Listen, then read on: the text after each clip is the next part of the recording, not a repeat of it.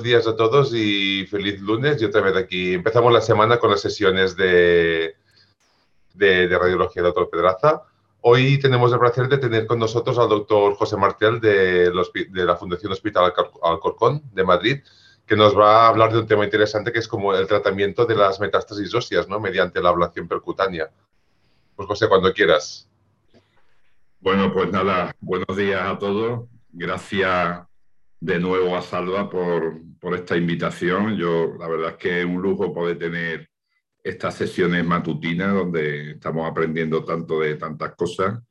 Y no quiero empezar a hablar sin agradecer, bueno, y tener en cuenta que cuando hablo, siempre hablo también en nombre de mi compañero y amigo Ángel Bueno. Eh, ha sido una suerte que nos hayamos encontrado porque la verdad es que es un placer trabajar con él y por supuesto también al personal técnico que, facilita que hagamos todas estas técnicas que voy a, contar. Voy a poner aquí, durante la charla van a aparecer varios artículos, pero os pongo aquí dos. Uno, nuestra modesta aportación al, al campo del manejo percutáneo de las metástasis óseas, que apareció en radiología hace unos meses, y otro es un artículo súper reciente que es de, vamos, de este mes de Radiographics, donde hace un, un state of the art en, el tratamiento mínimamente invasivo y que yo invito a que leáis porque resume muy bien todas las cosas, todas las técnicas que, que podemos hacer.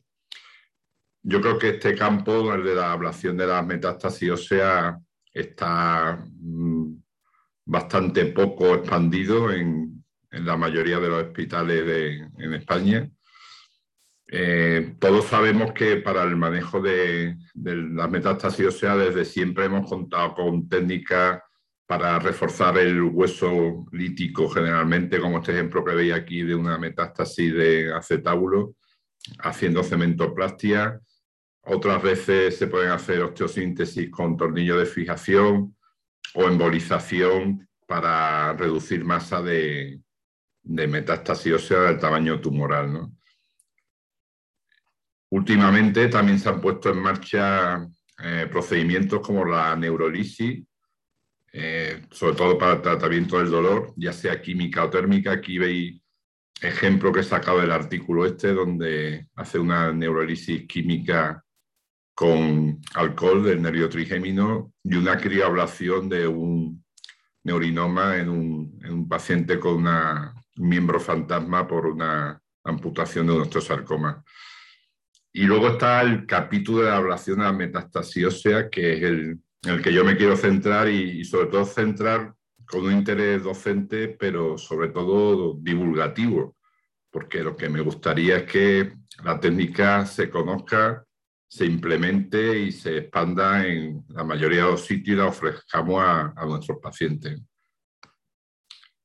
¿Qué técnicas tenemos para hacer la ablación de las metástasis óseas? Bueno, pues las tres más conocidas son la radiofrecuencia, el microondas y la crioablación. Hay algunos sitios, aquí en España tampoco conozco yo muchos hospitales que tengan el HIFU, la resonancia con sonidos de alta frecuencia, que en otros países, por ejemplo, como Italia, sí que, sí que existe, y de la que yo no voy a hablar porque no tengo experiencia. Una de las grandes preguntas que nos haremos a la hora de empezar a implantar una técnica como esta es saber cuál usamos. La radiofrecuencia tiene una serie de ventajas innegables. Normalmente es la más disponible porque la gente que los que hacemos radiofrecuencia llevamos ya muchos años haciéndola y el equipo lo solemos tener en nuestro hospital no necesitamos que el técnico de aplicaciones venga a, enchufar la máquina, la manejamos bien, conocemos bien los tamaños de ablación y desde luego cuando estamos planteándonos hacer tratamiento de lesiones vertebrales, siempre y cuando no haya rotura de la cortical, es la mejor técnica porque si luego queremos hacer cementación, la vamos a poder hacer sin problemas, cosa que no ocurre con la crioablación, que en el mismo procedimiento no se puede hacer crío y cementación. La desventaja que tiene, pues bueno, tiene una área de ablación pequeña, no porque la radiofrecuencia no pueda hacer eh, ablaciones más grandes, sino porque no controlamos bien el tamaño. Eh, nosotros normalmente más de 3 centímetros no vamos a radiofrecuencia y nos sentimos más cómodos haciéndolo por debajo de 2 centímetros. Va a depender de la impedancia, tiene un efecto de lavado disipación del calor. Hay que colocar placas cutáneas, pero bueno, esto tampoco es ningún inconveniente especial. Una ventaja que tiene, por lo menos los equipos nuestros que tienen refrigeración interna, que podemos conectar y hacer que la lesión sea más grande. Y luego una cosa importante de la radiofrecuencia es que la cortical o sea íntegra tiene un efecto protector. Es decir, si tenemos una cortical íntegra, como veis aquí, eh, la lesión esperable, en, este fue un estudio experimental que hicimos con perros, la lesión esperable es que cruce la articulación y afecte a la, al acetábulo o afecte a la diáfisis, las partes blandas, pero realmente la cortical del hueso hace un efecto protector y más allá no vamos a ir. Aquí lo veis muy bien en el estudio del hueso macroscópico, cómo la zona de radiofrecuencia de necrosis provocada por la radiofrecuencia se interrumpe en la cortical. Esto nos da una serie de ventajas saber esto a la hora de planificar tratamiento. El microondas, el principal problema que tenemos en el microondas con la ablación de tumores óseos es que eh, hay menos experiencia. Básicamente va a ser muy parecido a la radiofrecuencia, aunque vamos a poder tratar volúmenes más grandes, pero mientras la indicación del microondas están bien establecidas en tumores de hígado, por ejemplo, de pulmón, pues dentro del campo del tumor óseo no está tan claro y entonces se tiende menos a utilizarla. Nosotros hemos hecho algún caso, pero ahora ya siempre hacemos radiofrecuencia o crioablación, que es la, digamos, la técnica nueva que ha llegado, que tiene una gran ventaja para nosotros, que es visualizar la bola de hielo mientras estás haciendo el procedimiento, vas haciendo controles de imagen con el tag y puedes por, de esa forma controlar muy bien el tamaño. Puede tratar lesiones en partes blandas y lesiones osteoblásticas, que nosotros lo que eh, la principal indicación que hacemos es cuando la lesión es osteoblástica o cuando tiene un componente de partes blandas. Teóricamente, el dolor que produce la ablación por frío es menor que el dolor que produce la ablación por el calor, pero nosotros aquí tampoco tenemos tan claro que esto sea una ventaja especial. Las desventajas, bueno, tiene que venir el técnico de aplicaciones porque manejar esto es bastante más complicado. Vamos a tener que utilizar varias sondas o, vamos, o podemos utilizar varias sondas, con lo cual nos animamos a tratar masas más grandes los tiempos de ablación van a ser más, no más caros, sino más largos. En total podemos estar más de media hora mientras hacemos el procedimiento, porque sabéis que hay que hacer enfriar, luego volver a calentar, bueno, descongelar, digamos, y volver a congelar. Y cada ciclo son unos 10 minutos, con lo cual el procedimiento se nos alarga. También al tener que colocar más agujas, pues también se alarga puede tener una complicación sistémica que es el crioshock, cuando hace ablaciones, fijaros el caso de la derecha, todas las agujas que podemos, pues eh, ese frío tan extenso en un área tan extensa puede provocar eh, un crioshock. Y luego, indudablemente, es más caro que la radiofrecuencia. La radiofrecuencia, mientras una sonda viene a salir por mil euros o un poco menos, pues, y utilizamos una o dos, pues aquí se utiliza ocho o nueve, como en este caso, pues se disparan los precios. La criolación eh, requiere también otra cosa, que es comprobar que la sonda genera la bola de hielo. Como veis ahí, hay que meterla previamente en suero para ver que, que se forma la bola de hielo Luego, el hecho de utilizar tantas sondas, este es otro caso donde utilizamos 3 y 3, 6, 8, 8 criosondas, pues acabas con un lío de cable que, parece que, vas a acabar, tú enredado dentro de, tanto cable. Luego el tamaño de la bombona, como sean equipos que utilicen algo, pues es bastante grande. Gestionar el manejo de la bombona en el hospital las primeras veces es un poco complicado, luego cuando ya tiene instalada la técnica pues más fácil. Y ahora han aparecido equipos que utilizan nitrógeno líquido, con lo cual es bastante más sencillo manejar el gas. Fundamental y que no se me olvide es el papel del anestesista. O sea, estos procedimientos son bastante más complicados, son procedimientos que hay que hacerlo normalmente con bajo anestesia general y no todos los anestesistas vienen a la sala de TAC a hacer una intubación, con lo cual una de las cosas principales que hay que hacer cuando se quiere poner en marcha estas técnicas es contar con la colaboración del equipo de anestesia, porque si no es imposible. ¿Cuáles son las indicaciones? Bueno, aquí veis otras dos referencias.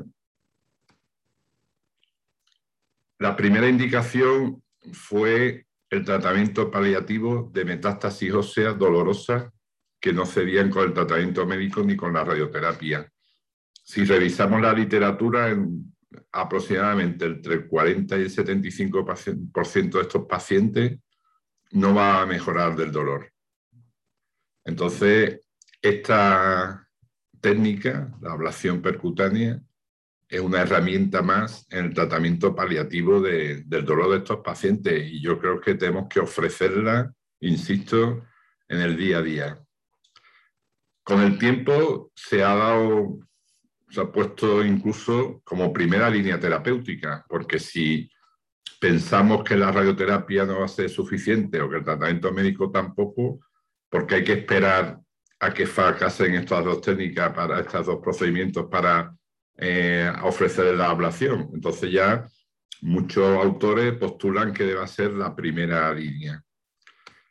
A medida que se fue implantando el procedimiento, pues incluso se, se, puso sobre la mesa el decir, bueno, ¿y por qué no hacemos intención curativa con pacientes oligometastásicos? Pues es otra de las indicaciones y luego para prevenir complicaciones esqueléticas en, pacientes con, este tipo de lesiones. La selección de pacientes indudablemente requiere un comité multidisciplinario. Yo, de paso, quiero aprovechar para agradecer la confianza que los oncólogos de nuestro hospital han depositado en nosotros y que nos han facilitado el poder en marcha esta técnica que es una técnica que ahora mismo ellos consideran como de primera línea en el manejo de, de este tipo de pacientes. Los pacientes más apropiados van a ser aquellos que tengan, si estamos hablando de tratamiento paliativo, un dolor de cuatro puntos más en la escala EVA y con dos más de 3-5 metástasis y lo que estamos planteando es hacer tratamiento curativo. Indudablemente, una vez que este tipo de pacientes no puede esperar hacer el tratamiento dos meses. Si decidimos que el paciente es candidato, hay que hacerlo lo antes posible. Entonces, otro requisito es que tenemos que tener la posibilidad de que una vez que el comité decide que el paciente va a, a hacerse una ablación, la hagamos en menos de dos semanas, que es lo que nosotros hacemos siempre.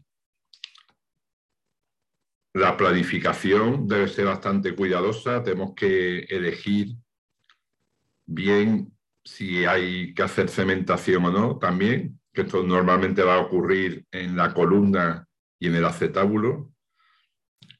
Y, las reglas generales que la radiofrecuencia en microondas son más rápidos, pero la criablación ofrece la oportunidad de ver lo que estamos haciendo.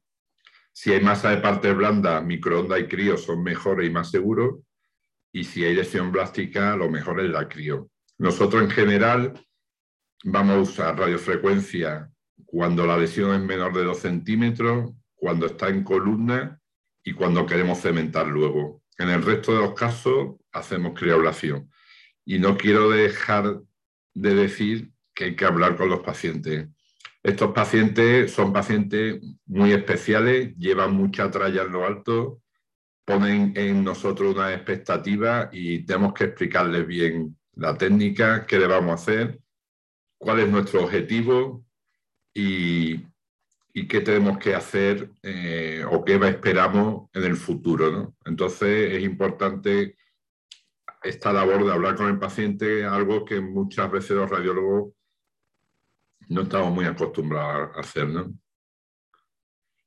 Las técnicas estas son bastante agresivas, entonces hay que disminuir riesgo.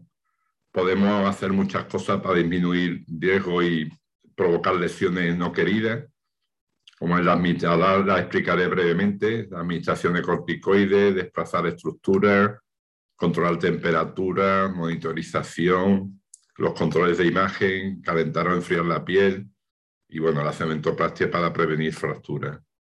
La administración de corticoides eh, se ha demostrado que es útil.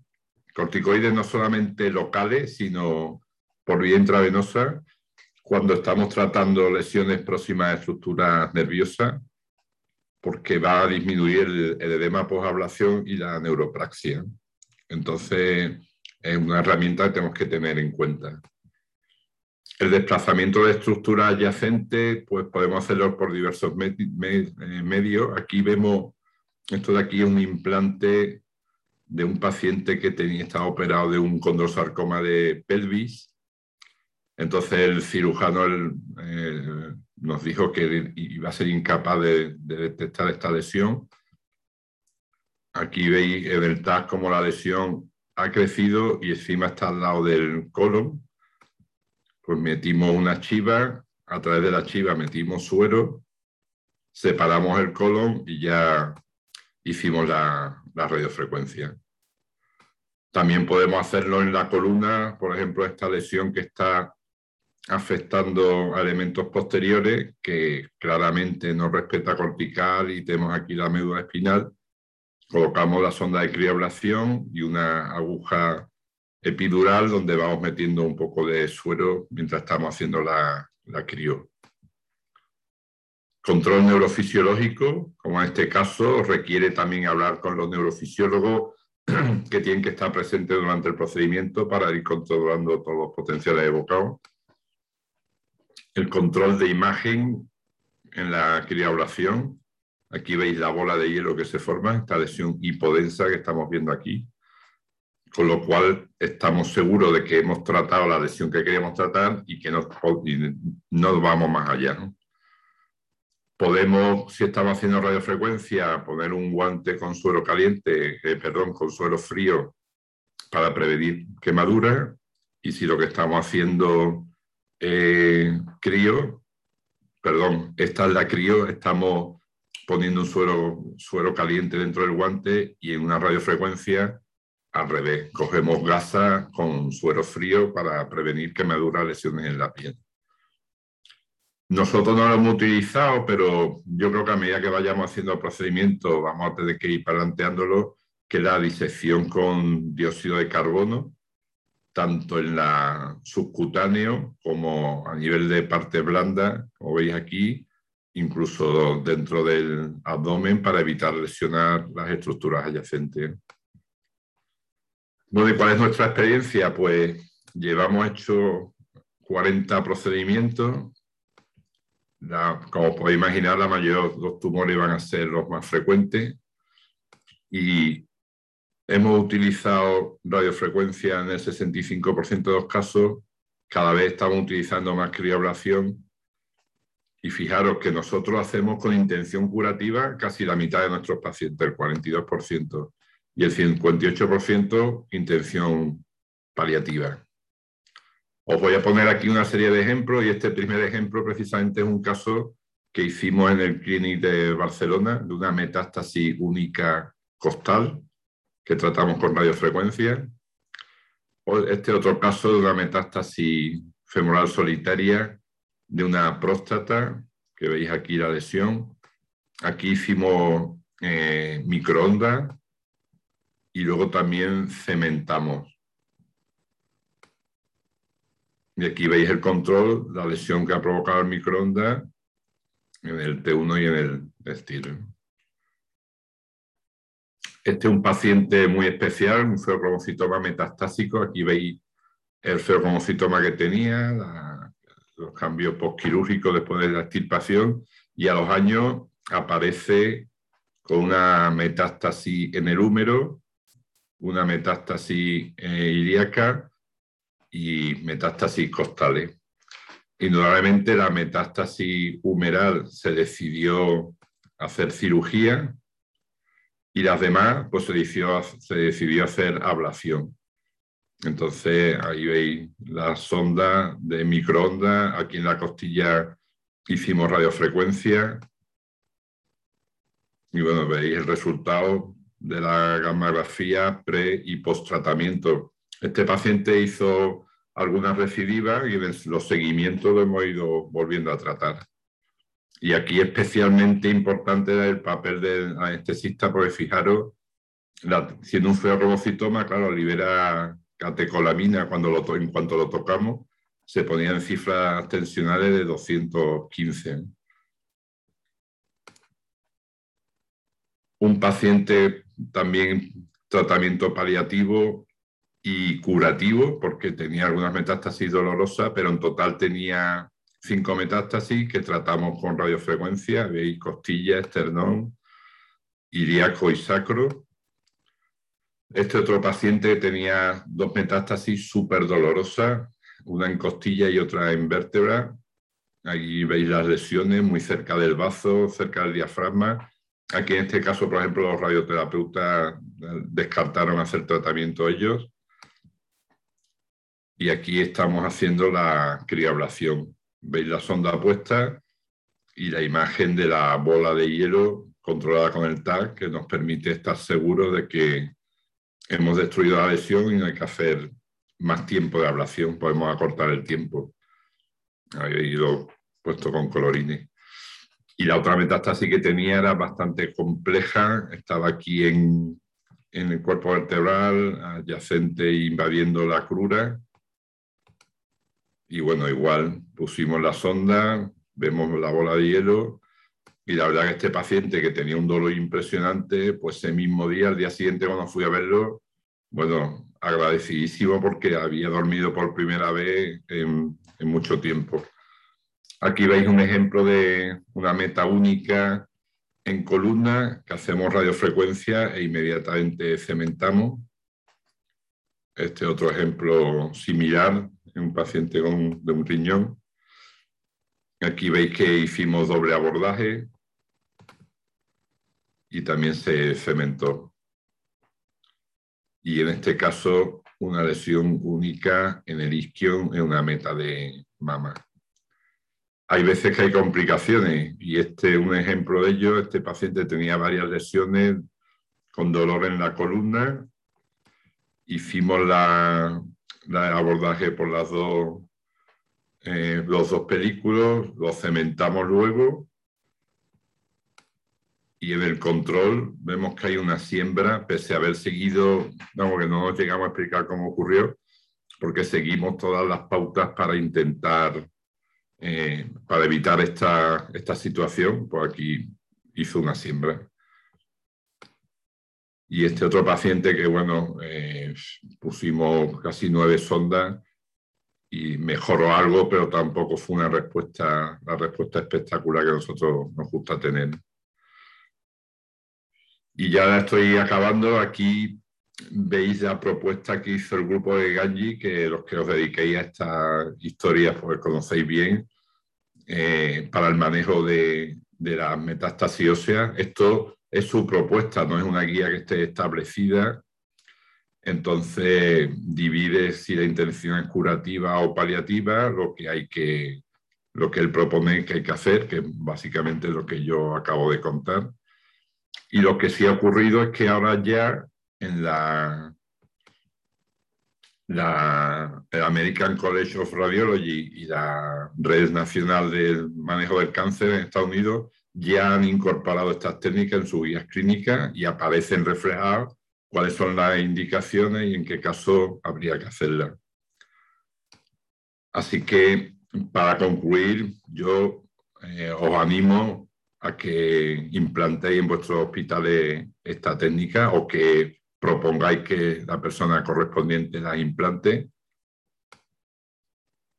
En general vamos a utilizar radiofrecuencia o criablación porque son las dos situaciones en las que nos manejamos mejor. Podemos estar por tratamiento paliativo. Yo creo que tiene ventajas claras sobre la radioterapia, pero tampoco son excluyentes. O sea, que nosotros hagamos un tratamiento paliativo, digamos así, un poco más inmediato y luego los radioterapeutas lo irradien, también es factible, pero es verdad que esto tampoco existe en guía de, consenso. Podemos pensar en tratamiento curativo en pacientes oligometastásicos con menos de 5 metástasis. Podemos mantenerlo estable ya. La verdad es que muchos pacientes, cada vez más, pacientes oncológicos con metástasis ósea, se consiguen supervivencia larga gracias a los tratamientos médicos, pero también, ¿por qué no?, gracias a que se hacen este tipo de técnicas. Y luego recordar que hay que combinarlas con la cementoplastia, sobre todo cuando estamos trabajando en la, en la columna. Y ahora mismo está en desarrollo este, este grupo, este estudio multicéntrico, en el que, bueno, nosotros de forma colateral tenemos contacto con algunos de los autores y estamos bueno, un poco al tanto de, por dónde van, van los tiros. Y bueno, ya para acabar, os voy a poner un poco los dientes largos porque esto de que hagamos sesiones online está fenomenal, pero este fin de semana hemos hecho la primera edición del Bon Club después de la, de la pandemia. Nos hemos reunido en el Parque de Monfragüe, en Cáceres, Hemos, nos hemos juntado gente de Badajoz, de Cáceres, de Madrid, incluso Kai, que es un valiente, ha venido y también otra compañera, Coca, ha venido desde Coruña. Y por supuesto, ha habido ciencia, ha habido presentación de casos, ha habido charlas, pero también estuvimos viendo las estrellas, estuvimos jugando al pádel, dimos un paseo por la naturaleza para escuchar la berrea y disfrutar de, de la zona. Así que nada, gracias por vuestra atención y, nada, quedo a vuestra disposición para las preguntas y también para aquel que se anime a empezar con la técnica si no la conoce, pues ayudarlo. Tanto yo como Ángel estamos a vuestra disposición para lo, lo que mandéis. Así que nada. Xavi. José, muchas gracias por tu excelente charla. Siempre es muy inspiradora para la gente que hace o quiere hacer estos procedimientos y aparte de dar también tu experiencia con el, con el tema. Y antes de empezar tenía una pregunta, pues lo que comentaba, ¿no? Para la gente que quiere empezar, ¿no? A hacer estos procedimientos, supongo que lo inicial es empezar pues, con la, la, radiofrecuencia, ¿no? Supongo que es lo primero, ¿no? Antes de aventurarte con otras técnicas, o ya puedes ir combinando, ¿no? Porque creo que la, la crío, como hemos comentado, pues es un poquito más laboriosa, también es un poquito más costosa, ¿no? ¿Qué recomiendas? indudablemente para empezar mm, a hacer esto hay que tener un bagaje previo en, pues como tú comentábamos antes fuera del micrófono, de manejo de, de los teomasteroides y de lesiones benignas, donde habitualmente lo que vamos a hacer es radiofrecuencia. Eh, pero el momento en que uno se quiere poner ya con esto dentro del campo de la metástasis, pues bueno, la radiofrecuencia eh, va a ser la que más se use, pero hay que empezar con la crioablación. Y probablemente la crioablación, pues bueno, que vaya alguien que haya hecho alguna o que el que quiera hacer vaya a un sitio donde las hagan, porque es una técnica que tiene no más que complejidad de habilidad de mano, porque las agujas se ponen básicamente igual, la complejidad de manejar todo, todo, todo el proceso. Mm, perfecto. Bueno, vamos a empezar con las preguntas de la audiencia. El doctor Pedraza tiene algunas. Uh, pregunta si sería posible combinar la vertebroplastia ¿no? con ablación tumoral y cuáles serían ¿no? las indicaciones. Bueno, siempre que tengamos una lesión vertebral que sea mayor de un centímetro, eh, existe riesgo de que haya fractura. Entonces, si se decide hacer radiofrecuencia de esa lesión, pues luego lo suyo es meter cemento, hacer la cementoplastia. Y como me parece que lo he comentado antes, la, radiofrecuencia te permite hacer la cementoplastia en el mismo procedimiento. Incluso hay equipos que están diseñados para hacer las dos cosas a la vez. En cambio, la crioablación, como enfría mucho el tejido, el cemento no fragua. Entonces, si quieres hacer crioablación y luego cementoplastia, tienes que posponerla a 24 horas. No puedes hacerla a la vez.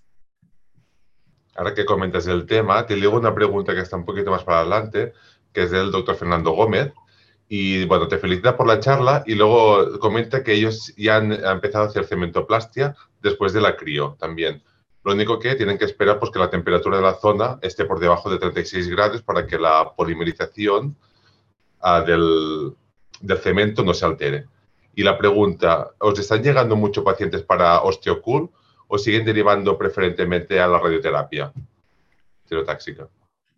Bueno, nosotros eh, la técnica que él menciona, que es la que yo os digo de que viene ya de equipo preparado para hacer radiofrecuencia y cementoplastia, es bastante más cara que la, que la de la radiofrecuencia solo. Nosotros no acabamos de verle claramente mm, ventajas sobre hacer nosotros la radiofrecuencia y la cementoplastia. No sé si me explico. O sea, el equipo ese de Osticool eh, bastante más caro. Y lo que consigue, yo creo que se consigue básicamente igual con radiofrecuencia y, y cementoplastia, la que tú hagas habitualmente.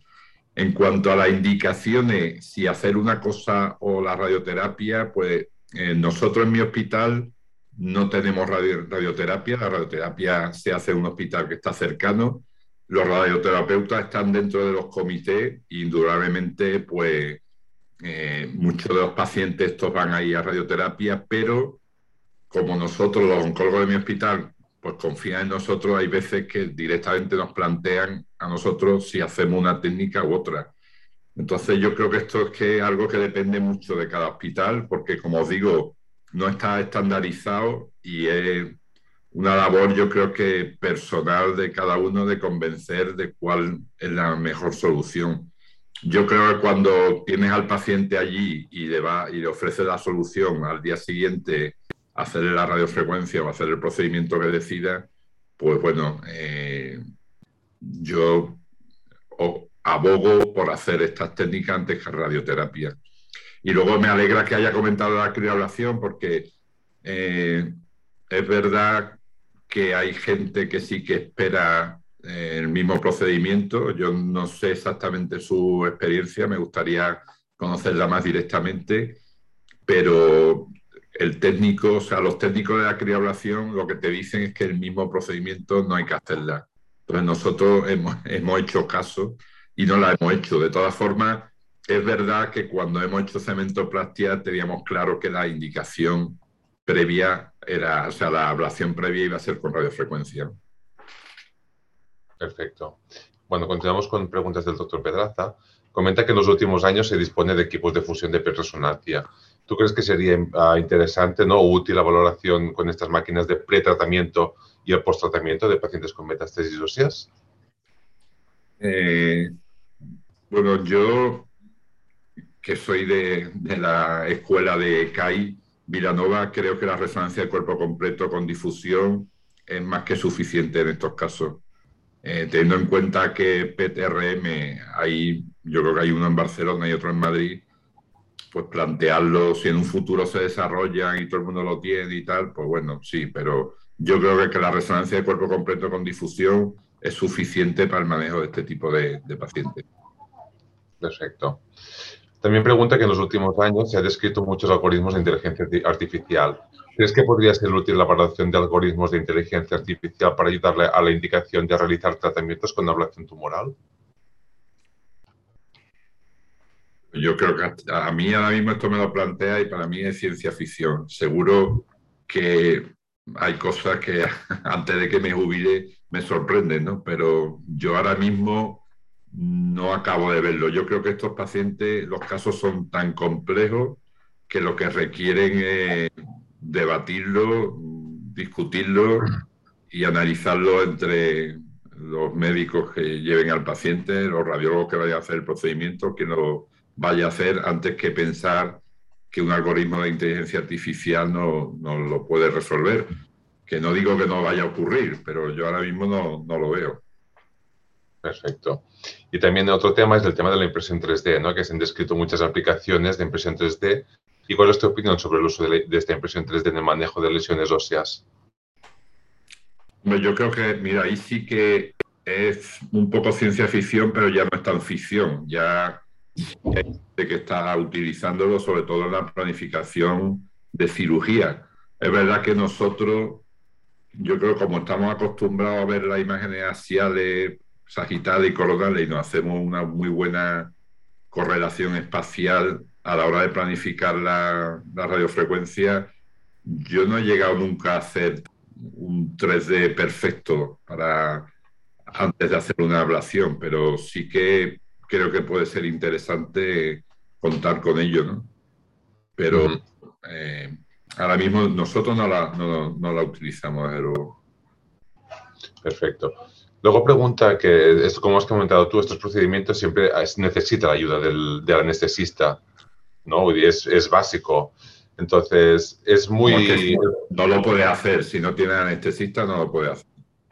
Sí, es el tema que ya has comentado. El protocolo de anestesia es muy especial. Bueno, yo supongo que...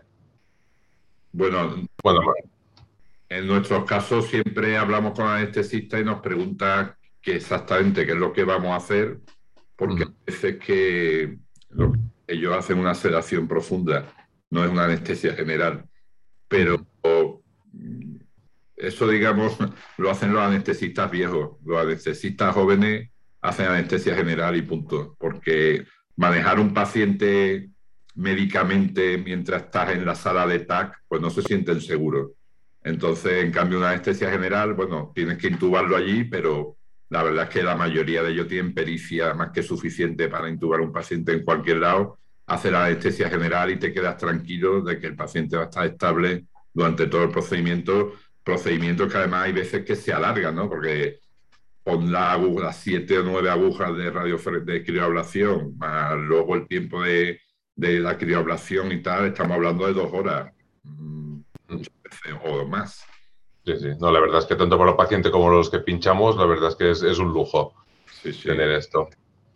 Otra pregunta, has hablado del trabajo en equipo con los oncólogos, pero ¿cuál es vuestra colaboración con los traumatólogos? Eh, bueno, los traumatólogos, por supuesto, ellos normalmente van a tratar al paciente con fractura, vamos, digo, la mayoría de los casos que el traumatólogo tiene aquí un papel, son pacientes con fractura o con alto riesgo de fractura en diáfisis femoral, que pueden hacer una cirugía para prevenir la fractura, y luego pacientes con compromiso medular ya establecido en la, en la columna. En el resto de los casos ellos no tienen, vamos, lo bueno de mi hospital, yo creo que como el vuestro, es un hospital con un número determinado de camas donde nos conocemos todos, la confianza entre uno y otro yo creo que es mucho mayor que un hospital de más nivel, que también tiene más gente, que no te conoce, que no sabes quién es el traumatólogo. Nosotros, eh, ellos, eh, les decimos que vamos a hacer tal o cual cosa por si hay alguna complicación, pero eh, no tienen problema en, que nosotros hagamos estas técnicas, por supuesto. ¿Y la, y la colaboración con anestesistas de clínica del dolor? Bueno, pues eh, ahí hemos pinchado un hueso. O sea, yo creo que eh, muchas veces cada uno le da miedo que le quiten cosas de su campo, ¿no? Eh, entonces, procuramos, mm, bueno, cuando se habla con el oncólogo, procuramos saber si ya se ha hecho algo de tratamiento médico, de tratamiento del dolor o lo que sea, pues para no andar pisando callos, hablando en plata. A nosotros nos gusta hacer las técnicas porque creemos que es útil, pero también nos gusta contar con, con el beneplácito y la complicidad del resto de los especialistas. Entonces, bueno, en general también digo lo mismo. Bien, al principio un poco así, ¿no? Pero luego bien. Perfecto. También doctor Pedraza pregunta que has hablado, uh, de la indicación de la evaluación tumoral y de, los skeletal related events, ¿no? los efectos adversos. ¿Puedes recordar los tipos de, de SER? Bueno, vamos a ver, los principales van a ser las la fracturas, tanto a nivel de columna vertebral como de diáfisis de huesos largos. En principio, donde tiene más indicación la ablación va a ser en la columna, porque en la diáfisis de huesos largos lo suyo en general es hacer alguna técnica quirúrgica, porque es muy complicado que una lesión de, un, de una diáfisis femoral que ya adelgaza mucho la cortical o que incluso tiene la roto y tiene masa de parte blanda, haciendo ablación aunque cemente vaya a conseguir nada. Entonces, digamos que la, prevenir fracturas de cuerpos vertebrales es más indicación de ablación, prevenir fracturas de huesos largos es más de cirugía. Exacto. Luego, has comentado que en vuestro hospital no hay servicio de radioterapia. ¿Tú crees que si lo tuvierais, las indicaciones de los tratamientos que hacéis serían las mismas o serían diferentes? pues seguramente eh, sería diferente. Entre las cosas, pues yo cuando tiene a las personas, yo mi relación con, los, con las radioterapeutas del hospital donde van nuestros pacientes es como ahora, las veo como te estoy viendo a ti. No, no he estado nunca en persona con ella, no, vamos, la relación es cordial y educada, pero yo creo que cuando tú tienes la posibilidad de discutir una cosa tomándote un café, eh, o incluso una cerveza cuando acaba el trabajo diario, pues permite hacer las cosas mejor que cuando la relación tiene la frialdad de que estás hablando por teléfono o por el ordenador. Perfecto, sí, sí, exacto. Bueno, pues última pregunta que tenemos en el chat. Dice que el doctor Pedraza comenta que en caso de pacientes pediátricos, ¿se puede aplicar esos tipos de tratamiento también? ¿Tenéis experiencia? Eh, nosotros hemos hecho pacientes pediátricos Mm, sí que hemos hecho. No hemos hecho metástasis ósea, ahora mismo estaba recordando. Hemos hecho de tumores de partes blandas en niños, fibromatosis agresiva. Hemos tratado algunos, y, pero ahora mismo en metástasis ósea no recuerdo. En mi hospital la pediatría compleja se deriva normalmente al 12 de octubre o al Niño Jesús. Entonces, no sé si el 12 de octubre tampoco me suena que hayan hecho yo muchas cosas de radiofrecuencia ósea, pero vamos, tendría que preguntarle a Mamen Gallego, que es la radióloga pediatra del 12 de octubre, a ver si ella tiene algún tipo de experiencia. Ahora mismo nosotros no, nosotros en tumores de parte blanda sí, pero tumores óseos metastásicos en niños no hemos hecho nada. Perfecto, Pepe. Pues nada, muchas gracias por la charla, por tu experiencia y por contestar las preguntas de, la audiencia. Paso con doctor Pedraza, que va a hacer un resumen de la, charla. Perfecto. Bueno, ah, muchas gracias, Chay, por tu excelente moderación. Y Pepe. Se oye flojito. A ver. Oye, ¿se oye bien ahora? ¿Se oye bien ahora? Bueno, eh, bueno, Pepe, ha sido una sesión estupenda. Yo creo que todos estamos animados para poner en marcha en nuestros hospitales todo lo que has explicado con tus consejos y recomendaciones. Entonces yo creo que lo que para resumir un poco, porque has dicho muchas cosas, sería, a ver, señores, ya hay unas guías, de práctica clínica, guideline, lo que nos toca es ponerlas en marcha. Nos has hablado de que quizás empecemos tratando uh, pacientes que con metástasis dolorosas que no responden bien a la radioterapia o tratamiento médico, pero que después vamos a ir avanzando a, primera línea, ¿no? Nos has hablado de que incluso, no solo como primera línea en para el dolor, eh, sino también, eh, paliativo, sino también como tratamiento en, casos de pocas metástasis. Has hablado de menos de cinco metástasis concretamente. Y pues has dicho que es muy importante para prevenir los SER, los eventos que puedan, sobre todo las fracturas.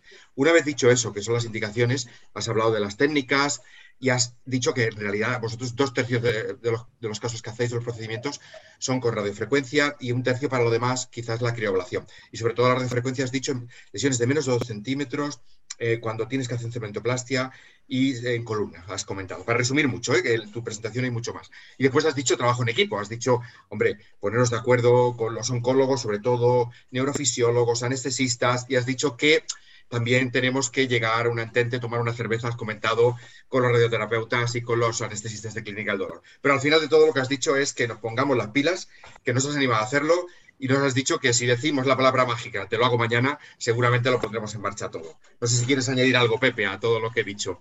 ¿eh? Yo, creo, que tu resumen ha quedado perfecto y, lo de las palabras mágicas, eso es evidente, ¿no? El, hacer la técnica disponible y, no demorar es fundamental.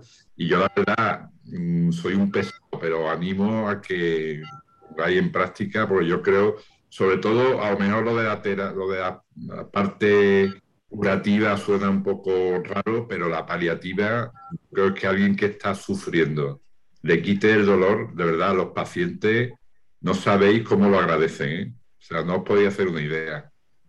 Sí, sí, muy bien.